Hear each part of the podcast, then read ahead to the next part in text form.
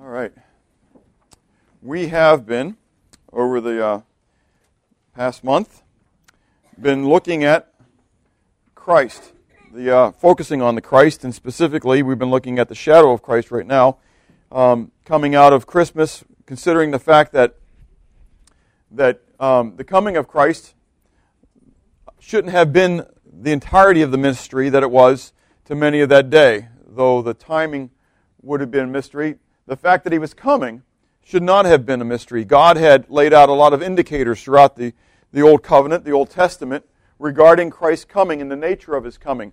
And uh, we have been considering that over the past few weeks.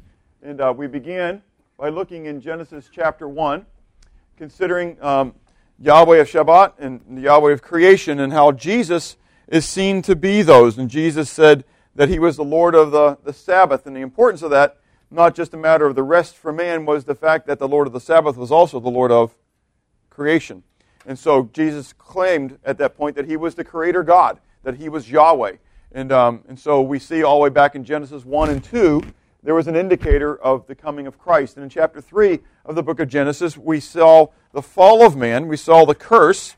Um, we also saw, though, the cure of that as well. And in the midst of the curse um, to the woman, we saw that, that her seed and the seed of the, the serpent would be uh, mortal enemies, if you would, in that the, the seed of the, the, um, the serpent would strike the heel of the seed of the woman, but the seed of the woman would crush the head or bruise the head of the seed of the uh, serpent.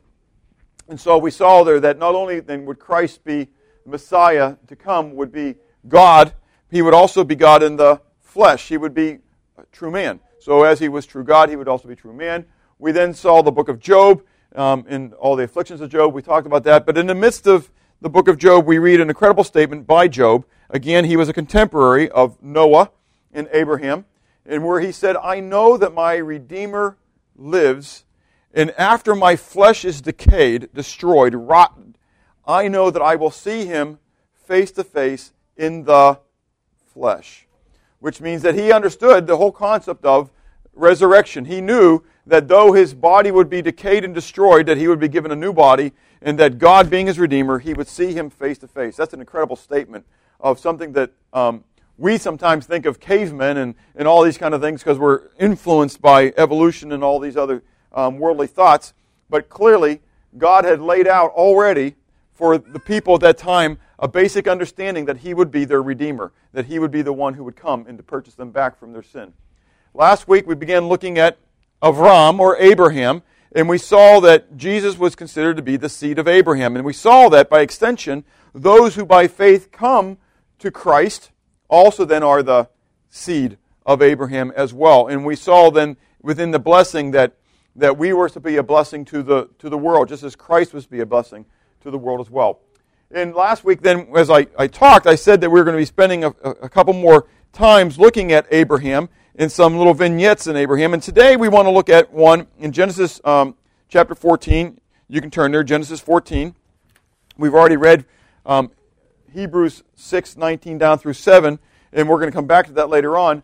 But a little passage, just a couple verses in the, in the 14th chapter of Genesis, 17 to 24, that honestly is a parenthetical thought to everything else that's going on. Lot chose to, Abraham's nephew Lot chose to go live um, in the, um, the valley, the, the Jordan Valley near Sodom and Gomorrah. Uh, Sodom and Gomorrah, along with some other cities, are being attacked by five other kings. They're taken as prisoners and, and they're taken away. Abraham gets word that his, his nephew Lot is being captured, and he goes out with his 300 men, 300, big army, and along with the, the servants of some of his neighbors, and they attack these four or five kings. They destroy them. They get um, Lot back along with all Lot's properties. But not only do they get Lot and his property back, but they also free all the, the citizens of Sodom and Gomorrah and all their, their stuff as well. And so that's where we pick up the story in Genesis 14, um, beginning at 17. I want to read this, um, and then we'll talk about it. And it says, And the king of Sodom went out to meet him, that is Avram, at the valley of Shavah, that is the king's valley, after his return from the defeat of Chedorlaomer and the kings who were with him. Then Melchizedek, the king of Shalom, brought out bread and wine, he was the priest of the God Most High. And he blessed him and said, Blessed be Abram of God Most High, possessor of heaven and earth, and blessed be God Most High, who has delivered you your enemies into your hand. And he, that is Abram, gave him, that is Melchizedek, a tithe of all. Now the king of Sodom said to Avram, Give me the persons and take the goods for yourself.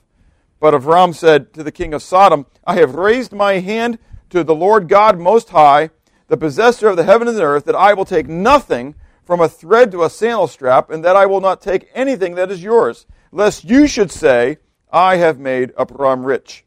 Except only what the young men have eaten, in the portion of the young men who went with me, Aner, Eshcol, and Mamre, let them take their portion. So, in that little segment, that's kind of a side segment to what's going on here, we see Melchizedek. This guy named Melchizedek coming. And, and, and Abram apparently knows him.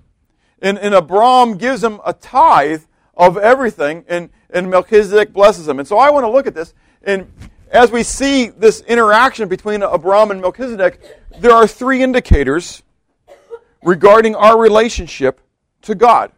Okay? What was the first thing that we see when um, Abram and Melchizedek meet? Well, first of all, their reputations. We see the guy named Melchizedek. Well, Melchizedek, Melchizedek is actually Melchizedek. And Melchizedek actually means, as we saw in the book of Hebrews, the king of righteousness. Melchi, it means king or my king, and Zedek is righteousness. My king is righteousness. But he's also referred to as the king of Shalem, which is a derivative of, anybody want to guess? Shalom. Okay? So in the, in the book of Hebrews, we read that he's called the King of Peace. It would be more like peacefulness, if you would, um, tranquility. Um, so he's the King of Peace, the King of the King of peacefulness. And so we we know that Jesus, and this is kind of an aside. We'll talk about this later on with the fulfillment of it. We know that the King of righteousness has got to be Christ. We know that the Prince of Peace is Jesus. Okay, and so this individual, though, get rid of the prophetic side for a moment. Come back to the practical because that's what we're looking at the first thing that Abram knew about this, this man, this individual, Melchizedek, okay, and we're not going to def- define right now whether this is um, a pre incarnate um, appearance of Jesus Christ. I'm not going to tell you whether this is Shem. Many people think this might be Shem. Or whether this is really a Canaanite guy other than one of those guys who's a priest. I don't know. Okay? I know he's a type of Christ. Okay? But here's what I know that when he came, Abram recognized him. And he had a name. In fact, he had two names which he was referred to as. He was referred to as a king of righteousness, and he was referred to as a king of peace. Now, Shalem, Salem, was the precursor to Jerusalem, Jerusalem, okay? Um, and so it could be that he actually was the, the king of, of Jerusalem. Does that make sense? Okay? An interesting little aside here is in the book of Joshua, when, when Joshua goes to the defense of Gibeon, the Gibeonites who had the ruse and deceived them. Do you all remember that? Okay? When the Gibeonites were attacked, does anybody remember who was the, the, the uh, head of the five kings that brought the kings together to, to attack Gibeon? No, it wasn't Larimer. No, he's, he's gone. He's dead already. It was a guy named Adonizedek. Adonizedek. Okay? So if you take Melchizedek, get rid of Melchi, put in Adonai. Adonai. Okay? Melchi is king. Adonai means Lord. Okay? I've always kind of played with it in my mind. I wonder if this guy, Adonizedek, happens to be a, a, a what do you call it? Um, descendant of Melchizedek. I don't know. Um, but he, Adonizedek also was the king of Salem as well back at that time. He was reigning over the Jebusites, which was also Jerusalem at that time. So, anyway, kind of a little aside. Hopefully, maybe for some of you that might have prodded your mind, and you're going to go home and do a Bible study this week on that just to figure it all out. Okay? So, but Melchizedek clearly has a what? He has a reputation. What about Abram? Abram has a reputation too, because the first thing that comes out of Melchizedek's mouth is what? Blessed. Blessed. Blessed are you. You are a blessed individual. Now we know that he's the, the, the, priest of who? Yahweh, not just God Most High, but Yahweh. I mean, we're actually told that he's, he is a priest of Yahweh, God Most High. And so he's a believing priest, which is very important, okay? And he turns around to Abraham and says, Listen, I recognize the fact that you are blessed of the Lord God Most High, possessor of the heavens and the earth. And not only are you blessed, but you're blessed of God Most High. And so not only uh, is Melchizedek just saying, You're clearly you got a lot of stuff, you must be really blessed, but he recognizes where the blessing is from, which is an indicator of Abram's reputation in the area that Abram must be a follower of God Most High, Yahweh, the creator of the heavens and the earth.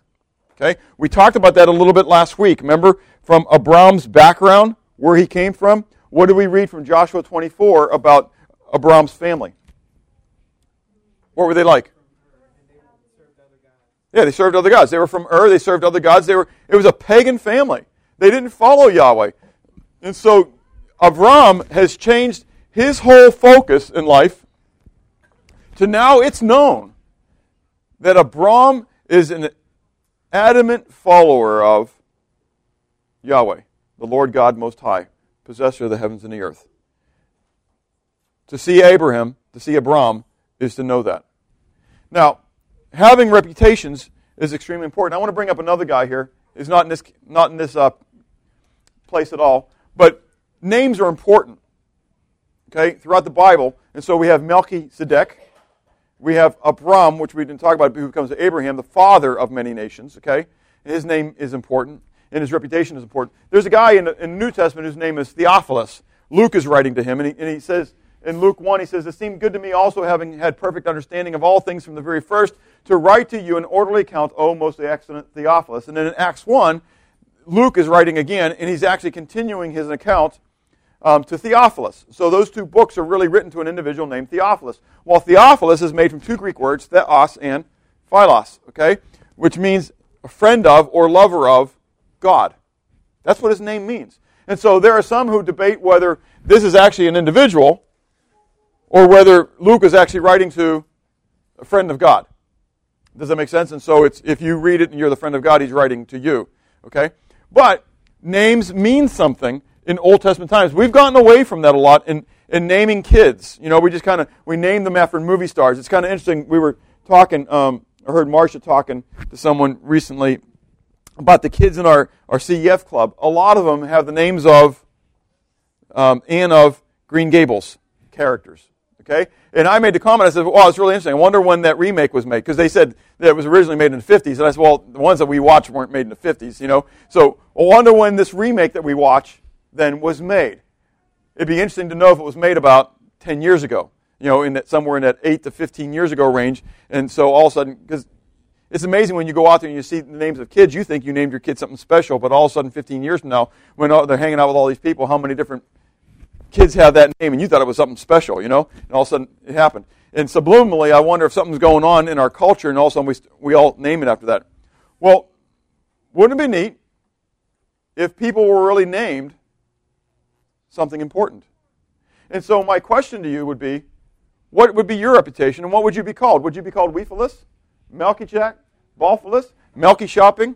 I mean, if, if people said, we're going we're gonna give you a biblical name, you know, we're, we're going to bring this together, what would you be called? Would you be Theophilus?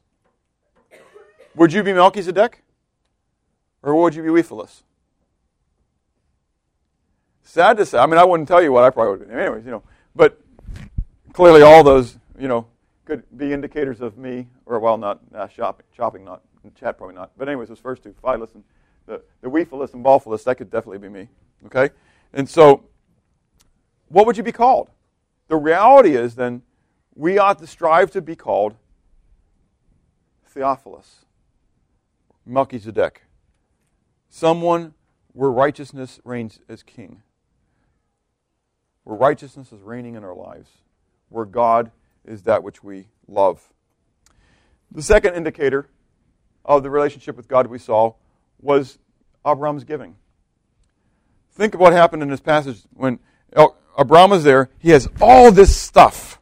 I mean, he's got the whole booty, right? And in comes Melchizedek. Melchizedek doesn't say, Hey, buddy, you need to give me a tithe. Hey, buddy, you need to give me an offering.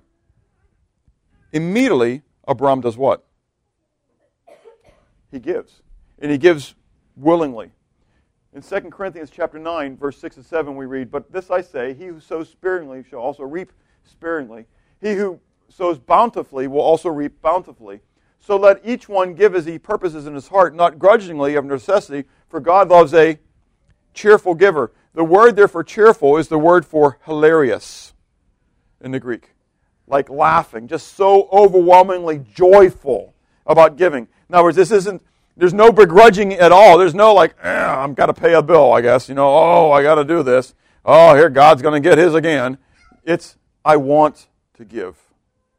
I want to bless God. And note the promise that's in here. If you sow sparingly, what's going to happen? You reap sparingly. If you sow bountifully, you reap bountifully. You can't, and this is an old cliche, you all know it, you can't what? Outgive God. That's exactly right. You can't outgive God. God owns everything. And I mean, and I've shared the illustration in the past. When I was in seminary, my in my budget, what I budgeted to spend, necessities, was greater than what I expected to have as income. And if I got nervous and started paying my bills first and everything, I never had enough to tithe. But if I would just tithe first, trust in God, guess what would happen? I always had a surplus. I don't get it. Math wise, it didn't make sense to me, you know, but it always happened that way. Are you willing to give willingly? But what we saw, what Abram gave was what? A tithe. What's a tithe? One tenth. One tenth of, of the gross, not of the net. So, everything he got, he brought in, he gave to Melchizedek one tenth of it. Now, people say, well, that's an Old Testament thing. Really? Well, I go to the teachings of Jesus. Notice what Jesus says about the tithe. Jesus said, Woe to you, scribes and Pharisees, hypocrites, for you pay a tithe of mint and anise and cumin, and have neglected the weightier matters of the law, justice and mercy and faith. These you ought to have done without leaving the others undone. So he says, listen, the more important things are justice, mercy, and faith. You need to, you, if you're not doing that, your works are meaningless. You, you got to have the right heart. But now that you do that, don't leave the others undone. What was the other things that he was talking about? Tithing. I don't think this is an old covenant thing. You know, people come in the new covenant with this passage we just read in 2, 2 Corinthians 9. It says God, uh, New Testament is proportional giving. It's just you purpose it in your heart. It's purposeful, proportionate giving, and so it doesn't have to be a tithe. It's whatever whatever you want to give to God, whatever you feel is right before God. And I say, really, why would when has God ever changed His standards from the old covenant to the new covenant? Can you murder now? No. Can you commit adultery now? No. Stealing, for sure. Stealing, it doesn't matter now, right? You can steal now. What about coveting? Is coveting okay now? Why is it then, when we come to tithing, that we think God's standards have lowered? Maybe, just as Jesus in, in the, um, the, the Sermon on the Mount intensified the commandments. You have heard it said, Thou shalt not commit adultery, but I say unto you, now that's a physical thing, right? But I say unto you, if you lusted after a woman in your heart, you've committed adultery. He didn't minimize it. He didn't lower the standard. He did what? He increased it. If that's the case with all the standards of God, and when he brings it into the new covenant, why do I think he's changed it when it comes to giving? He hasn't. In fact, in Malachi chapter 3, God says, Will a man rob God? Yet you have robbed me. But you say, In what way have we robbed you? in tithes and offerings. You're cursed with a curse, for you have robbed me, even this whole nation. Bring all the tithes, the tenth parts, into the storehouse, that there may be food in my house, and try me. This is the only thing that God has ever said, test me in. Jesus said, What? You shouldn't what? Test the Lord your God, right? But God, this is the only place where God has ever said, Test me. Try me. See if I'm not true. He says, Try me now, and this says the Lord God the Lord of hosts, if I will not open for you the windows of heaven and pour out for you such a blessing that there will be not room enough to receive it. And I will rebuke the devourer for your sakes, so that he will not destroy the fruit of the ground, nor shall the vine fail to bear fruit for you in the field, says the Lord of hosts. God says that if you are not at least tithing, that you are stealing from God. And if you don't, he's going to let the devourer in the fields. I wonder sometimes, you know, and I'm going to say this, and my, my water heater is going to go out this week, right? I already know it's, it's, it's, it's at that 15 year mark. So, but, you know, God can keep water heaters going a long time. And God can allow water heaters to go out like that. God can cause your gas mileage to be 10 miles at a gallon, and He can cause your 10 gas mileage to be 25 miles at a gallon. You get what I'm saying? I'm picking mundane things here, okay? He can cause that all of a sudden you're at the, you're at Kroger's and they're running the, a sale that you didn't know about, and you're able to get all your food half price.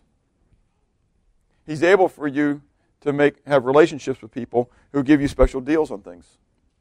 God can cause your money to go a whole lot further than what you could ever imagine it could go. But God can also siphon that same money. Those who steal from God never gain because God can get it back. Just in ways that you think were circumstances. It's just as we talked about two years ago when we went through the book of Revelation, we talked about the wrath of God. The wrath of God very seldom is volitional, or volitional, um, is uh, active. Does that make sense? Many times the, the wrath of God is seen as Him taking His hand off of you, provision and protectionally. Do, do you understand what I'm saying? And so He says, You go do it. You want to be God? You handle it. You want to be in charge of your finances? You handle it. Get it? And so God says, Fine. You want, you're not going to give me mine? You go handle it yourself. And what happens when we handle ourselves? We, we have bags with holes in the bottom. That's exactly right. Okay? Say again? We get selfish. But not only that, he's not, he's not, he's not protecting. I, I mean, I, I think, honestly, you know, I think my, let's say my hot water heater is supposed to go out in 15 years. After 15 years. It's at the 15 year mark right now. Honestly, I think my, my water heater probably could last 30 years if God wanted it to. Does that make sense? I'm not saying he will, but he, it could. It could last 30 years. You, meet people sometimes and you go, wow, how does that thing keep lasting? You know, you think about my vehicle sometimes, you know, how do they keep running, you know? Well, God is blessing, and I'm not putting myself up on that, but, but it's amazing sometimes. God can cause those things to continue to, to run. You know, I don't have to have a new one every four years or every three years, or every two years. I can have that thing paid off and continue to allow it to, to keep going. And God frees up funds in my budget then because I don't have to make what? Car payments. So, anyways, God's word is true. And Abram, this is the point. Abram knew it. Think about it. This is thousands of years ago. This is before the law. This isn't part of the Mosaic covenant. Abram is before the covenant. And already in the Word of God is the concept of tithing. Melchizedek didn't come and Abram didn't look at him and say, Oh, hey, Melchizedek, you're a priest of the Most High God. Here, here's a 10. Here's a 20. You know, whatever the 10 or 20 would have been at that time. He didn't tip him, he tithed. And so, my question to you is Are you a tither or a tipper? God ain't waiting your table, folks. He owns the establishment. Do you get it? I mean, sometimes we treat the we, we treat waitresses and waiters at a restaurant better than we do God. We certainly spend more at a restaurant than we spend in church sometimes. It was amazing. I mean, not, uh, I want this to be said. I don't count the money. It's very rare. The only time I'll even co-sign back there is if there's only one guy here who can do that. I purposely don't do that. I don't keep the finances. I don't do the treasury work. I don't know what any of you give. I really don't. I don't want to know. So I can preach this pretty hard. Okay? So you know it. If this is for you, this is for you. You can't tip God. If you think you want to just be a tipper for God, just remember that's an indicator of your relationship with Him, and it's also how He'll treat you as well. So depends what you want from God. Do you want a tip from God, or do, or do you want the best from Him? Our alliances are the third thing. Not only is our reputation, our giving, but our alliances. This is really powerful. I mean, Abram comes back. He's just delivered all the people of Sodom and Gomorrah. And again, not just Lot. You got to got to picture the, the magnitude of the victory that that um, Abram has here with maybe 500 guys. I mean, he's gone after multiple kings who have just destroyed all these different cities. No one's you know, fortified cities. They weren't able to, to stand up to him. And Abram goes out with his servants, not an organized army.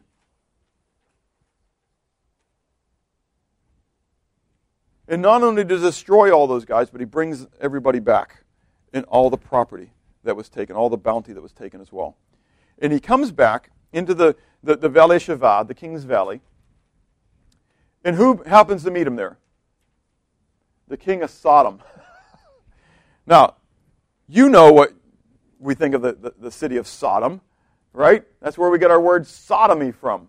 Okay? It was a, it was a city of um, sin, disgusting sin, ill repute. It's why God later comes down and destroys the city with, with, with fire and brimstone. They didn't even learn their lesson here when they were allowed to go into captivity. And so, an awful city of, of just wrongful things going on, homosexuality and, and such. And so, this, this guy comes out and he meets Abram. Now, I, this, I, I love, sometimes I think this is very humorous. I mean, if you're the king of Sodom, what position are you in right now? Are you in a position of power, prestige, negotiations? None. And this guy comes out and says, Hey, just give me back all the people, and hey, I'll let you have all the goods. Excuse me? you could kill him. Uh, who are you? I am now the king of Sodom, dude. And I am also the king of Gomorrah. You are nothing. You have what you have. What do you have? Nothing. Ah, ah, you're right. Grovel. Get on your knees. Right? But at the same time, same moment, happenstance, coincidence. Isn't it amazing how coincidence just happened so many times? You have the king of decadence there, and you have the king of righteousness who comes walking in.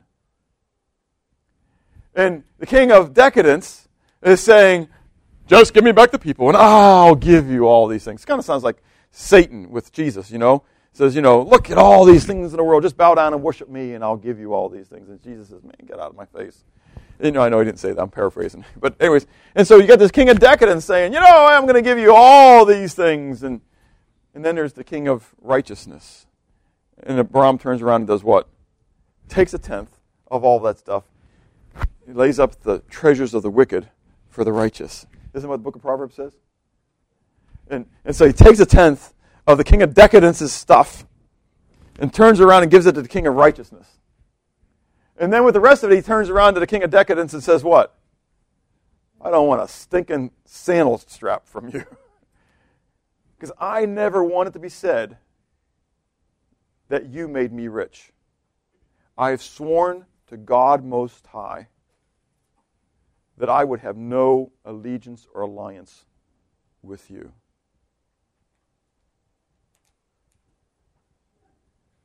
Who are you looking to to bless your socks off? Who are you really trusting? Are you looking for, for a windfall from the world? Or are you looking for a windfall from God?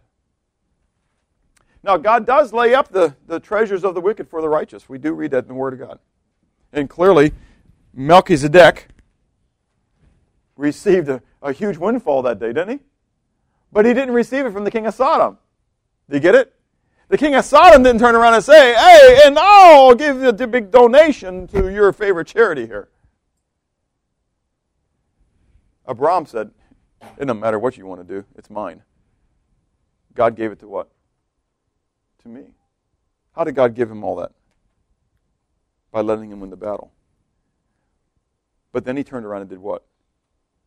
And gave everything back to the king of Sodom and said, I don't want any of your contaminated stuff. It's really interesting things. What alliances have you made? Jesus said in Matthew chapter 6, you can't serve God and mammon. Abram chose to fellowship with the king of righteousness and peace and to separate himself from the prince of decadence and chaos. What would you have chosen? What would you have chosen that day in that valley? knowing that you had the windfall of a lifetime millions of dollars of goods at your disposal. Would you have taken it? Or would you have said, Nope, I don't want your stuff? God's my provider. It's a hard decision. Jesus said you can't serve the world and God at the same time. You'll either love the one and despise the other, or you'll serve the one and hate the other. So, where are your treasures being laid up? Are you laying them up on earth, or are you laying them up in heaven? Now, that's the practical side. Um, we see Abram's choice there.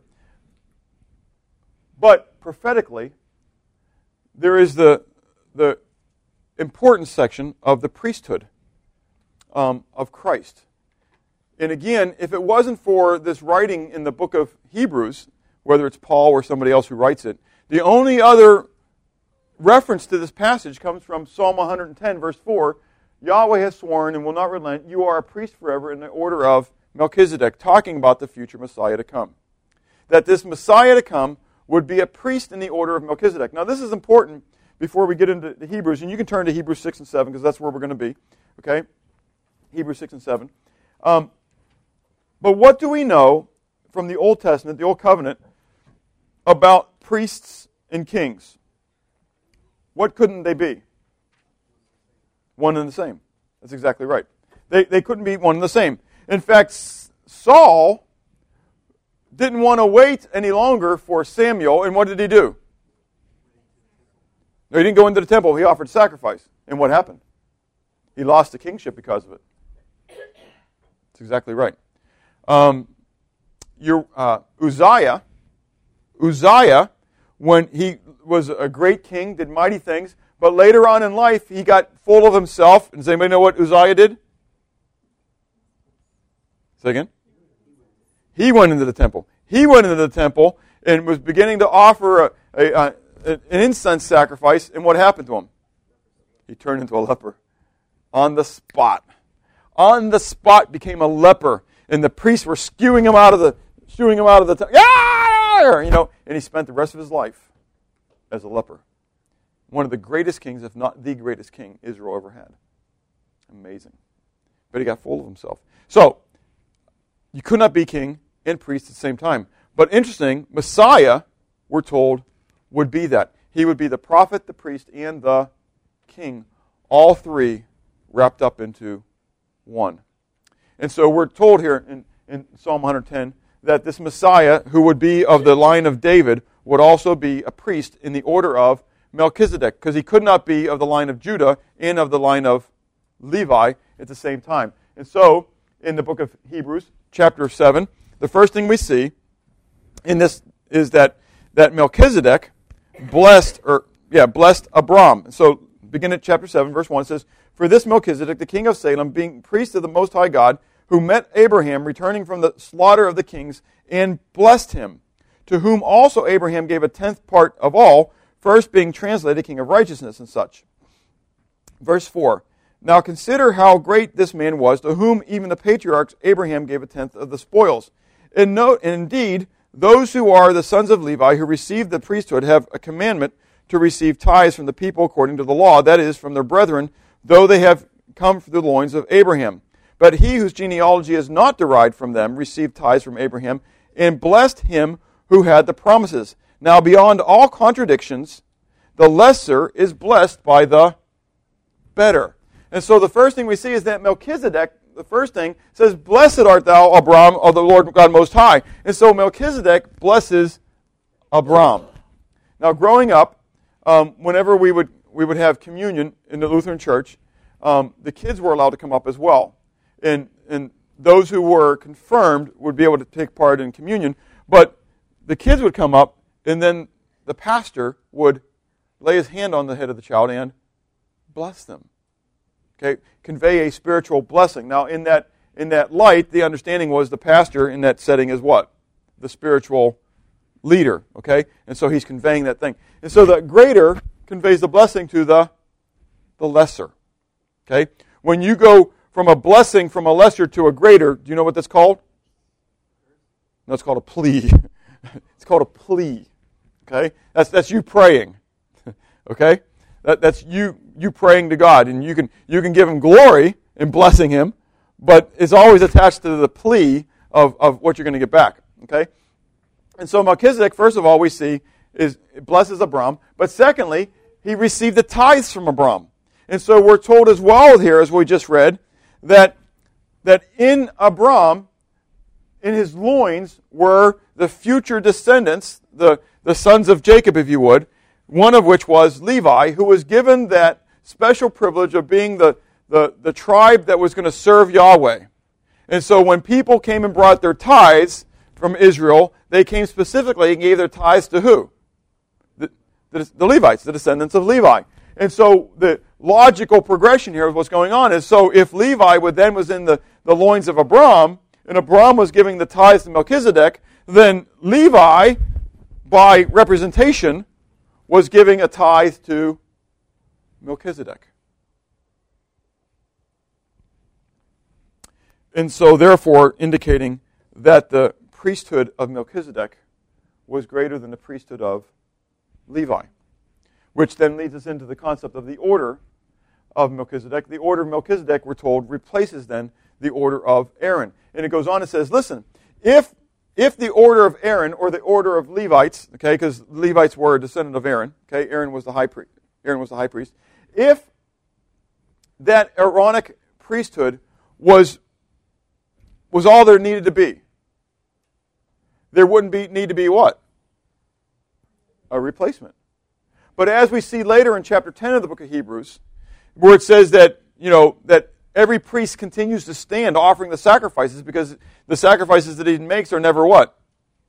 Adequate. They never are enough, but he has to continually, daily offering the sacrifice. But Jesus Christ, when he offered his sacrifice, did what?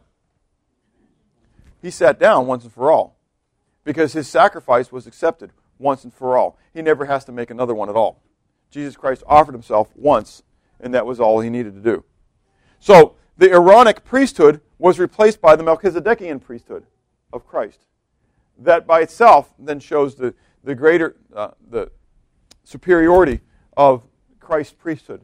And then finally, this is really kind of cool, and that is that the order of Melchizedek is, is an eternal priesthood. You and I, right now, have the same high priest. That is Jesus Christ.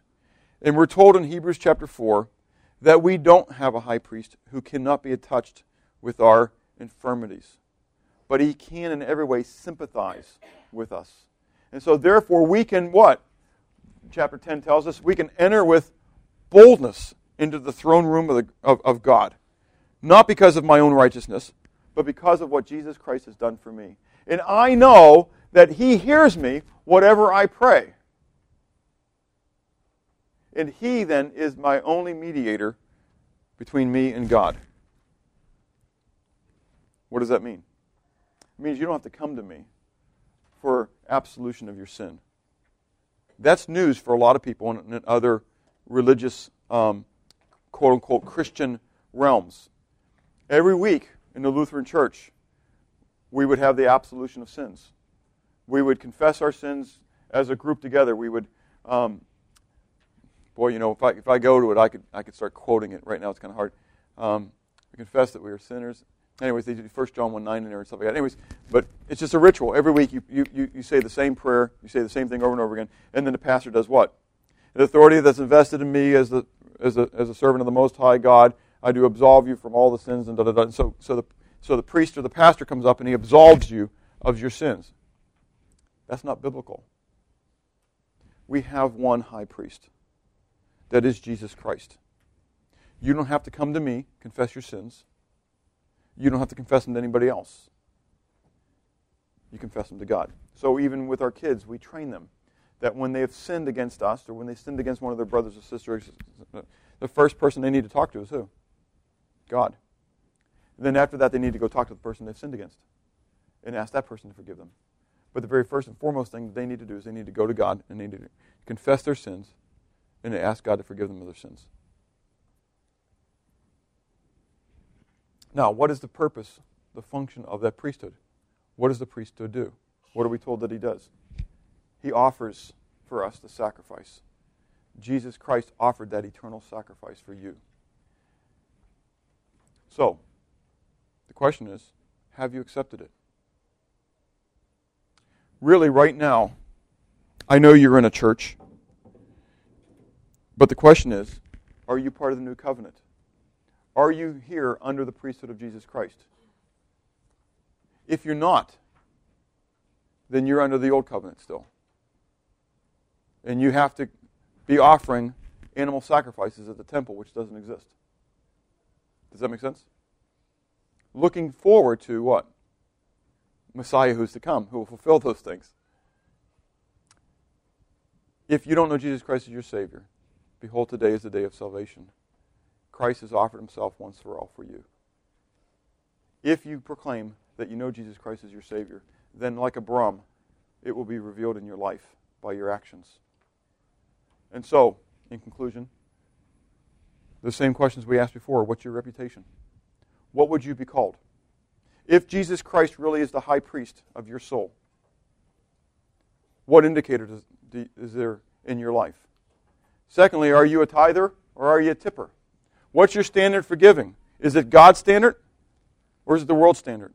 I remember meeting with an individual years ago, helping them go through their budget, and their father was there as well.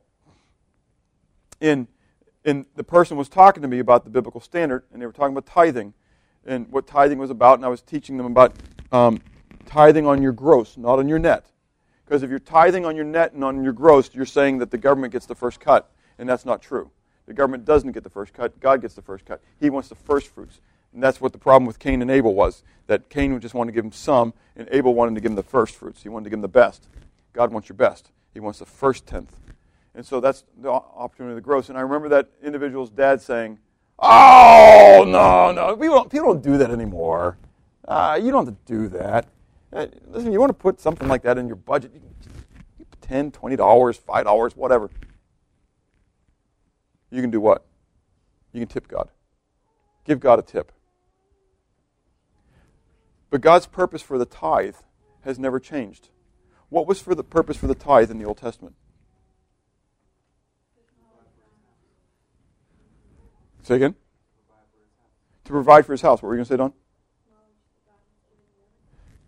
So knowledge that God has given you everything. That's your first fruits concept. You bless him. But the actual purpose then of giving is, is to give, give it to God. But it was to provide for the house of God. Provide for the needs of the temple. For the I mean, who ultimately were the recipients of it? The Levites, the priests, so, so they could do their job. Now I know, and, and I, a lot of times I shy away from this, and, and before the Lord I, I can't shy away. If you have ten tithing families, ten families who believe that God gets should get what He has, do you know what you get? You get a full time pastor. Because that pastor then lives off the what?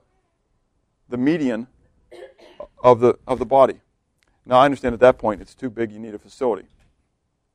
But if you calculate it out, if you had 20 families who tithed, you would not only have a full time pastor, but you would also have a facility that you could use. Do you know why most churches don't? Because they're full of tippers, not tithers. And can I be straight, since I don't know what everybody gives? It's full of disobedient Christians. If you're a tipper and not a tither, you're not walking according to the standards of God. What is your moral aspiration? Do you desire to be holy as He is holy? Abraham said, I don't want anything from you, King of decadence. I only want the things of God. What's your, what's your moral aspiration, your moral standard? Do you want to be holy as God is holy? Or are you willing to accept just a little bit of decadence in your life? You know, nobody's perfect anyway. Paul said, I press toward the mark for the prize. Is your all on the altar that he may alter all that you are? Years ago, I heard a song that that was the chorus of. I loved it. Is your all on the altar that he may alter all that you are?